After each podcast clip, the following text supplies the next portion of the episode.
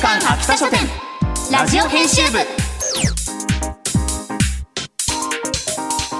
こんばんは週刊秋田書店ラジオ編集部編集部員の赤崎千夏です。こんばんは同じく編集部員の伊藤健人です。漫画が大好きな私たちが編集部員となって秋田書店の漫画作品の魅力をお伝えしていく番組。それが週刊秋田書店ラジオ編集部さて去年のクリスマス当日に放送したこの番組で2人が私たち2人、ね。新人漫画家ケンチナとして考えた オリジナル漫画の設定をもとに漫画家の打ち合わせ体験をした企画ありましたが、はい。覚えてますか？覚えてますよそれありましたね。強烈でしたからね。もう赤崎さんのもう愛が熱量がね 忘れられる人います？まあまあでもそんなええどうせラジオの企画でしょ？一回こっきりでしょ？と思ったそこのあ本当もなう列海王さんをいいように使って本当に。た なんとですねケンチナが正式に指導するかもへしれません。もしかしたらですけどね、えうまくいけばまあちょっと今日の放送をぜひ聞いていただきたいと思います。それでは始めていきましょう。週刊北書店ラジオ編集部。スタートこの番組は秋田書店の提供でお送りします。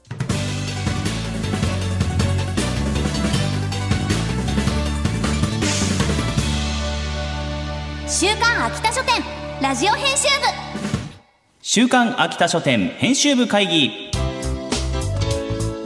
部ここからは様々なテーマに沿って取り上げた漫画作品を編集部員の私たちがあれこれ掘り下げていくコーナーです。今週と来週はケンチなプロジェクトを正式に進めるために 秋田書店の編集の方に来ていただきました。月刊少年チャンピオン編集部の中村さんです。こんばんは。よろしくお願いします。こんばんは。月刊少年チャンピオン編集部の中村です。ようこそおいでくださいました。すいません。貴重なお時間をありがとうございます。じゃあまずはですね中村さんは秋田書店に入社されて今何年目？これで10年目になりますね。今年で10 10年年目です。もうもうキャリアが長くていらっしゃる、うんそんな方に。ありがとうございます。だから世代的には我々と似てるんじゃないですか、はい、同世代。年齢は同いぐらい。の。はい。ええいや一番先輩は赤崎さんですけどね。ちょっと。そんな変わんないからね。10年ぐらい。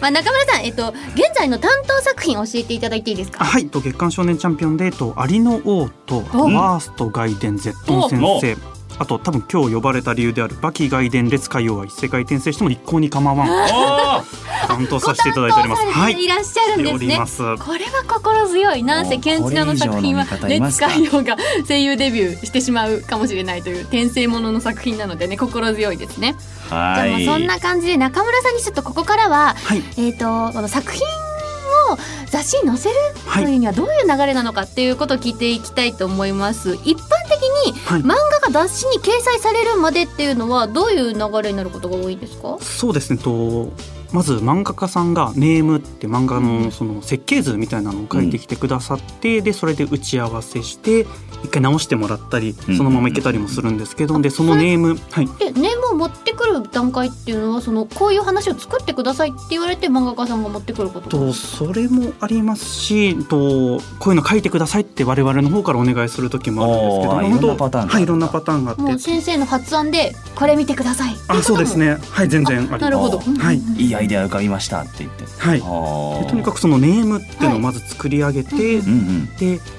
うちだと3話分ぐらいはまず作ってもらったりネームをまず作る。はい。うんでそれを編集長にぶつけて。おもういきなり編集長にネームをバンと。つけて。あ載せられますか載せられませんかって戦いをするっていうのが、はい漫画が雑誌に掲載されるまでの流れになります。なるほど。それはこう漫画家先生のキャリアとかには関わらず割とそういうことは結構あるっていうこと。ですそうですね。とやっぱりどマンとネームがないと我々もどういう漫画になるか全然予想がつかないので、やっぱりネームをまず書いてもらう、おはい、ネームを書くようにお願いするっていうのが我々の仕事になりますね。あじゃあじゃあその新人さんとかも持ち込みも同じような感じで、そうですね。と新人さんですと本当持ち込み来てくれて、うん、電話取ったもん勝ちなんですけど。もういきなりもう何もないところから電話とかもうウェブから応募みたいな。あそうですね。そういうので来てくださって。で1階のロビーで打ち合わせして、あこれはいいね。ロビー行きましたね。はい。来ましたねロビーね。えそれでそのネームを見て、はい。これはもっとこうした方がいいっていう感じでやり取りをしていってブラッシュアップしてから編集長へ。あそうですね。もう何度かやりそういきなりいきなりバーンって完成ってネームってやっぱなかなかないので、はい。やっぱ第三者というか我々がいて、ちょっと気になったところとかやっぱ直してもらって、おー。どういうとこころを直すことが多いですか？うーん本当その作品によるんですけど、ん。やっぱどうしても僕なんか人間同士の会話が不自然だとどうしてもなんかモヤモヤってしちゃうんで、はいはい。会話。ここもちょっと人間っぽい会話にしてほしいなとかうん。あと本当ストーリーはちゃんとしてるんだけどもどっかやっぱ一人で書いてたりすると矛盾とかも生まれてきてたりするんで、ここちょっとなんか矛盾してないですかねなんて言って直してもらったりすることは結構ありますね。うん。でも3ページぐらいのそのネームを編集長のところに持って行ってよし OK ってなってからはどういう感じになるんですか？あよし OK ってなってからうんともう本当あとはひたすら原稿に向かってもらうっていう。書いてくださいおーって頑張って書いて、でもいきなり連載になるっていうことは少ないですか？まあ、それも本当時と場合によりますけど、まあ、うんね読み切りのね、読み切りでお試ししてみるっていうのも全然やっぱありでますし読者の反響に読者の反響より。はい、はいこれは反響依存連載になるってパターンもありますし、はまあ、でもやっぱ僕なんかガンガン連載狙っていきたいんで連載用のネーム切ってもらってっていう感じが今最近多いですかね。あなるほど。ちなみに企画されて実際その実を結んだっていうのは大体何割ぐらいですか？体感で。もう結構本当にないかもしれない。ですね。シビアな世界。ですねそれはね。ほぼもう100月ってい刊少年チャンピオンでいうと年に12回しか出ないですからね。まあそういうことですよね。毎月新連載ってやっぱあんまりなかなか起こ起こりえないですし、うん確かに。チャンスの回数でいうと12回しかないじゃないじゃないですか。そうか。まあ確かに月刊誌だとそうなるの月ちゃんで今持ってる連載数って大体何本ぐらいなんですか、みんな大体34本でうんうん、5人の編集部なんですけどあー。34本は持ってるんじゃないかなと思いますけどね。確かに。そう考えていくと少ないですね。そうそうなん。やっぱ選ばれし者たちが。年に12回しかチャンスがないんで、なかなかやっぱ新連載のハードルがちょっと月間って高いなっていうのはなんとなく思ってます。なあ週刊と月刊の違いって確かに全然意識したことなかったですけどはい。うんそういうところから結構違ったりするはい、ちょっと違いがやっぱありますね。もうそんな高い山に我々登ろうと今 まさに一歩踏み出そうとしているわけなんですけど大丈夫ですか、はいこれドッキリ企画じゃないんですよ。私ずっと思ってるんですけど。どこまで行って大丈夫なんですかねこれはいねないんですけど、まあでも中村さんにはい。やっぱりここはまずプレゼンをするのが一番じゃないかこういう作品を考えてみたんです。持がってきましたお聞かせいた。だきいう。ことなので、まあちょっとね、忘れてるリスナーさんもいると思いますので、まあざっくりとあらすじをご紹介しますね。漫画、バキシリーズに登場する人気キャラクター、列海王。宮本武蔵に敗れた列海王は、売り出し中の新人女性声優、大塚レイとして、アフレコスタジオで目を覚ます。現世に転生したことに戸惑いつつも、体の主であるレイちゃんの意思を引き継いで、新人女性声優として奮闘する日々。そんな中、アニメ、バキのオーディションが行われていることを知り、列海王役を勝ち取るために参加するが、というのが、私たちの考えた、列海王は声優デビューしても一向に構わん、という作品の概要でございます。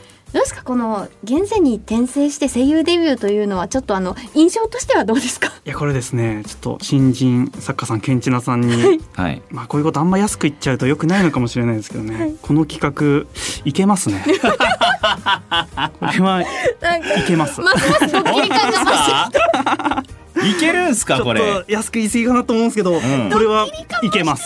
いける すごくいい企画だと思いますうんね。ありがとうございます。はまあここはねこう我々のそのアドバンテージというか得意分野、うん。まあ、声優という仕事におけるもう描写とかそういうのはまあそのお任せあれじゃないですか。まあそうですね。その声優あるあるお的な話の引きものとかそこは我々は確かに自信はあるんですがっていう話じゃないですか 赤崎さん。そこでうまく使いつつも、まあ、バキとやっぱり人気キャラクタはい。ーの力を借りてこの我々声優が異世界に転生するのではなく列海王さんがこの声優として転生した時にどういう化学反応が起こるかっていこうのを化学反応起きまくると思いますよ。ね 描いていきたいななんていうふうに思っております。えー打ち合わせはですねもう時間がないのではい。次回、なんか感触はいいぞと。いい感じですね具体的にもっとこうこうしたらいいとか中身のツッコミみたいなのを次回の放送でまたお願いしようと思じゃあ本います。当にもう次回はまさにその本当の打ち合わせよろしくはいもうガチで考えていきたいと思います。ドキドキしちゃいます。はいということで、えー来週もよろしくお願いしますはい。はい。ということで以上週刊秋田書店編集部会議でした。週刊秋田書店ラジオ編集部エンディングです。次回は引き続き、月刊少年チャンピオン編集部の中村さんをお迎えして、ケンチな作品の打ち合わせ進めていきます。お楽しみに。そして発売中の月刊少年チャンピオン9月特大号は、大人気コスプレイヤーえなこさんの表紙が目印。ぜひチェックしてください。さて、番組では作品の感想や見どころなど、非常勤編集部員ことリスナーのあなたからのお便りもお待ちしています。メールアドレスは、秋田アットマーク JOQR.net、akita アットマーク JOQR.net までお気軽にお寄せください。また、この番組のアーカイブが、ポッドキャスト QR、その他各ポッドキャスト配信サービスにてお聞きいただけます。詳しくはこちらも番組ツイッターをご確認ください。それではお時間になりました。週刊秋田書店ラジオ編集部、お相手は赤崎千夏と、伊藤健人でした。また来週この時間にお会いしましょう。バイバイ。バイバこの番組は秋田書店の提供でお送りしました。